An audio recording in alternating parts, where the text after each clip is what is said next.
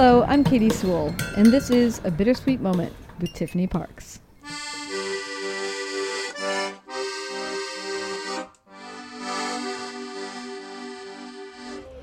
Hello, and welcome to The Bittersweet Life. I'm Tiffany Parks, and this is your midweek Bittersweet Moment. So today I am sitting in one of my favorite piazzas in Trastevere, Piazza dei Ponziani, with an old friend, Amy Knauff. Hi. You might recognize that name uh, if you're one of our longtime listeners because Amy was a guest on this show way back in the first season, episode number 27, Unsure. Do you remember recording that episode? I do. It's a, it's a distant memory, but I remember it. Uh, do you remember what it was about? Yeah, I think it was about how unsure I was about everything, um, which I still kind of am to some extent. But I think back then I was considering whether I wanted to stay here or whether I wanted to move back to the US. I had just moved back here from Nicaragua, and it was a pretty crazy time. I just totally forgot until this moment that you ever lived in Nicaragua. um, so clearly, Amy stayed because, you know, we're in season seven now, I think. But yes, so the reason I'm talking to Amy today is because I thought I would get the perspective of someone who lived a different sort of quarantine than mine. As Katy and I mentioned so many times in our quarantine episodes, it wasn't the same for everybody, depending on what your family situation was like, depending on what your work situation was like, and your home situation. Everybody had their own quarantine experience. So I wanted to hear from someone who had a different experience from myself, although she was in the same city, Rome, of course. So tell me a little bit briefly about your home situation, if you don't mind. Yes, um, I well, I live in Trastevere and I live alone, so I have my own my own place, which is really nice that of course means that during quarantine I didn't see anyone. Which, well, I, I mean, I went out to the supermarket and uh, to the pharmacy maybe a couple times, but that was it. So I didn't see anyone I knew. I should say. Not a single person? No, no. The I, the very first day of lockdown, or I should say, the first day I didn't go into work, I saw a a friend, and we went for a walk in Villa Sciarra nearby, one of the parks. But then after that, it got they got stricter. The decrees got stricter, and so after that, I didn't see anyone until I guess that was what eight eight weeks later. Yeah, I think it was May fourth. Yeah, that sounds about right. So yeah, I was I was very good, and I stayed home, self quarantined, and thought I was going crazy a little a couple times. But do you have any outdoor space like a balcony in your place? No, no. Was that hard? Yeah, it was. I mean, there were ups and downs. So at the beginning, it felt like you're. It was kind of like a snow day, or you know, a sick day. It was kind of the novelty of it was sort of fun almost. And then there was the period after that where you felt like you couldn't handle it anymore. And then there was a period after that where you kind of got used to it. So there were a lot of ups and downs, I would say, throughout. Did you have any like coping mechanisms uh, for the sort of distance? I know I I was like I turned to Instagram. I was like I got to communicate with people on Instagram. What, did you have anything like that? For me, it was exercise actually and I was not exercising regularly when quarantine started, but I soon found out that if I exercised, I felt so much better. And the days when I skipped, the few days that I skipped it, I was super depressed. And then the days when I exercised, I, you know, even if I'd been a little down at the beginning of the day, as soon as I exercised, I started feeling better. Oh, I have felt that as well. What kind of exercising did you do?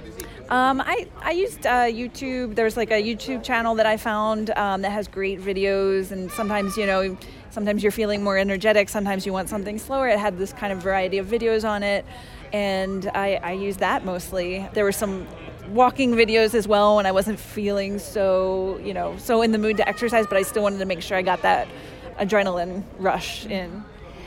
Now, were you working from home or were you off work? Yes, I was working from home the whole time. Um, I didn't didn't take off work, and I didn't have any you know forced vacation or anything like that.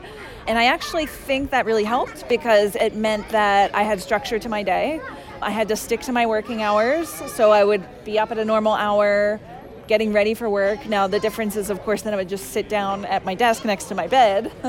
but I think having that structure actually really helped me keep my sanity. Yeah, I, I felt the same way with Aurelio. Having him, like, he had to eat at a certain time and go to bed at a certain time helped me keep the day uh, from just disappearing into the ether. Did you get dressed and ready for the day, or did you just show up in your pajamas? I would change, but I was changing into comfortable kind of workouty clothes, like yoga pants style thing.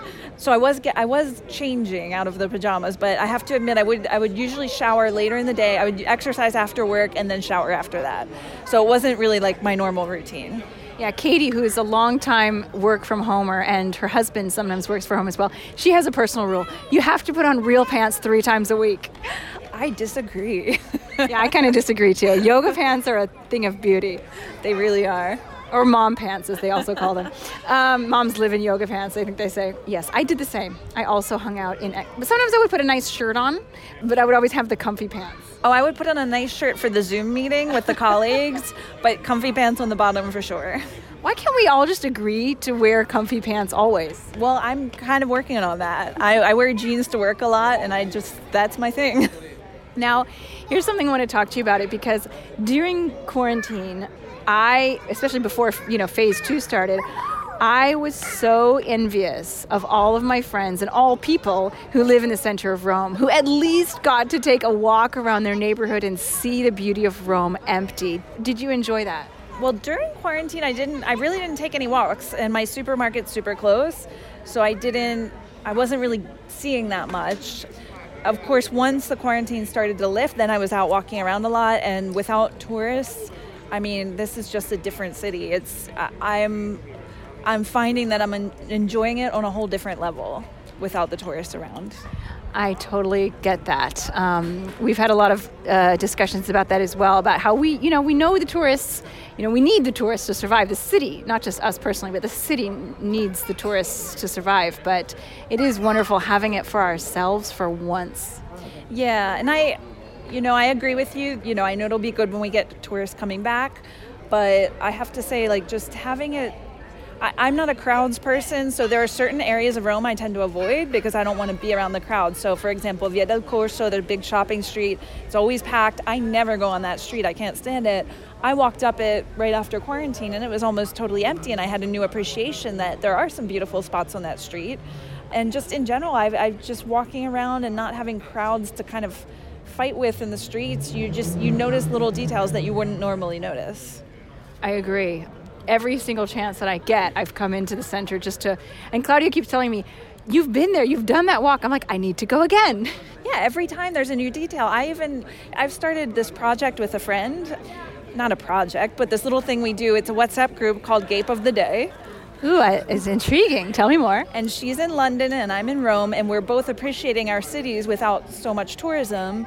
And so we'll make sure to just get out once a day and just t- see something beautiful and take a photo of it and send it to each other. Oh, I love that. You should put that up on social media if you if you like that kind of thing. I know you're not a huge social media person. Yeah, I, sh- I should. I should. That's actually I've thought about that. I mean, that's actually a great hashtag. Hashtag Gape of the Day. Of the day. That's it, Amy Knauff, by the way. She invented that. yeah. Well, me and my friend. but yeah, it's it's made me. You know, even on the days when maybe I'm not quite feeling it, I will because of this. I'll go outside and I'll even just pick one little tiny street in my neighborhood, walk up it, and just look up, look around, and there's always something beautiful that maybe I've, I've walked by it a million times and never noticed.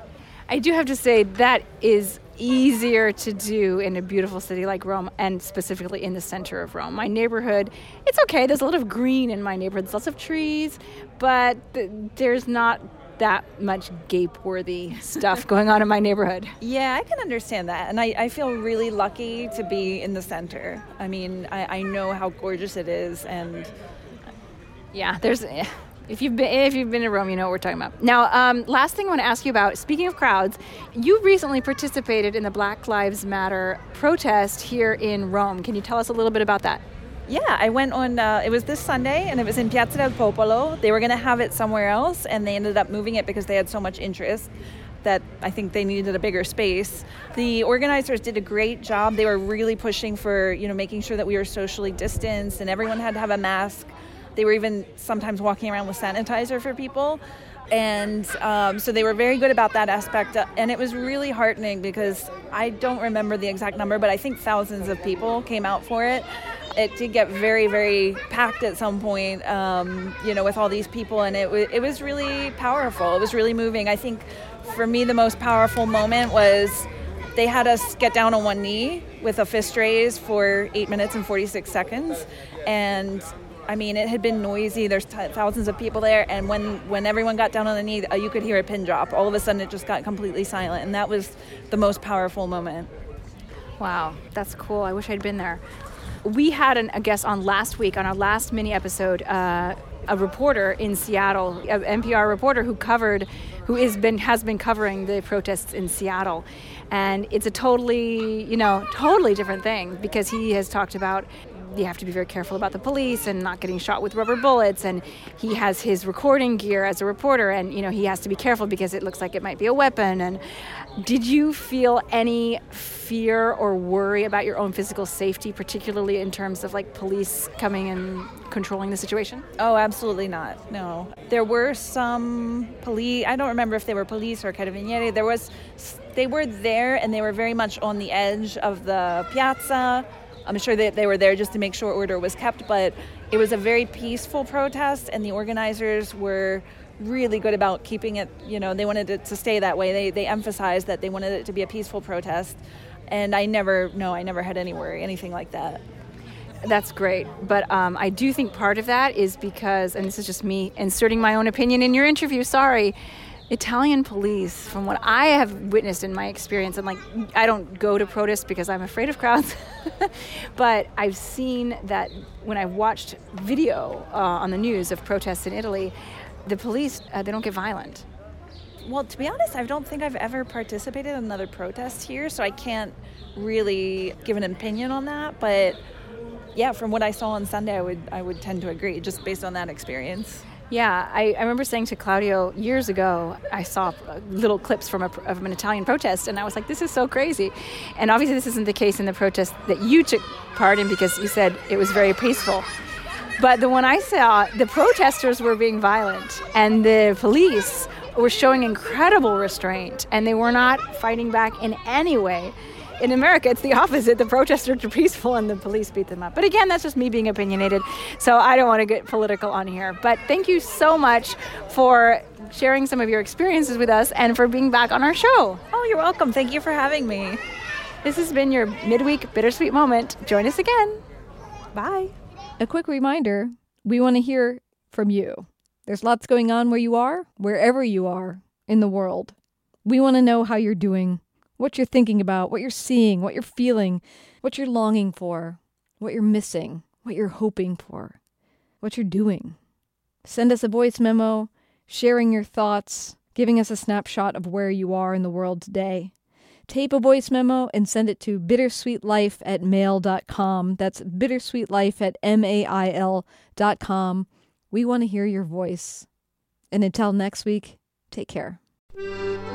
Thank you.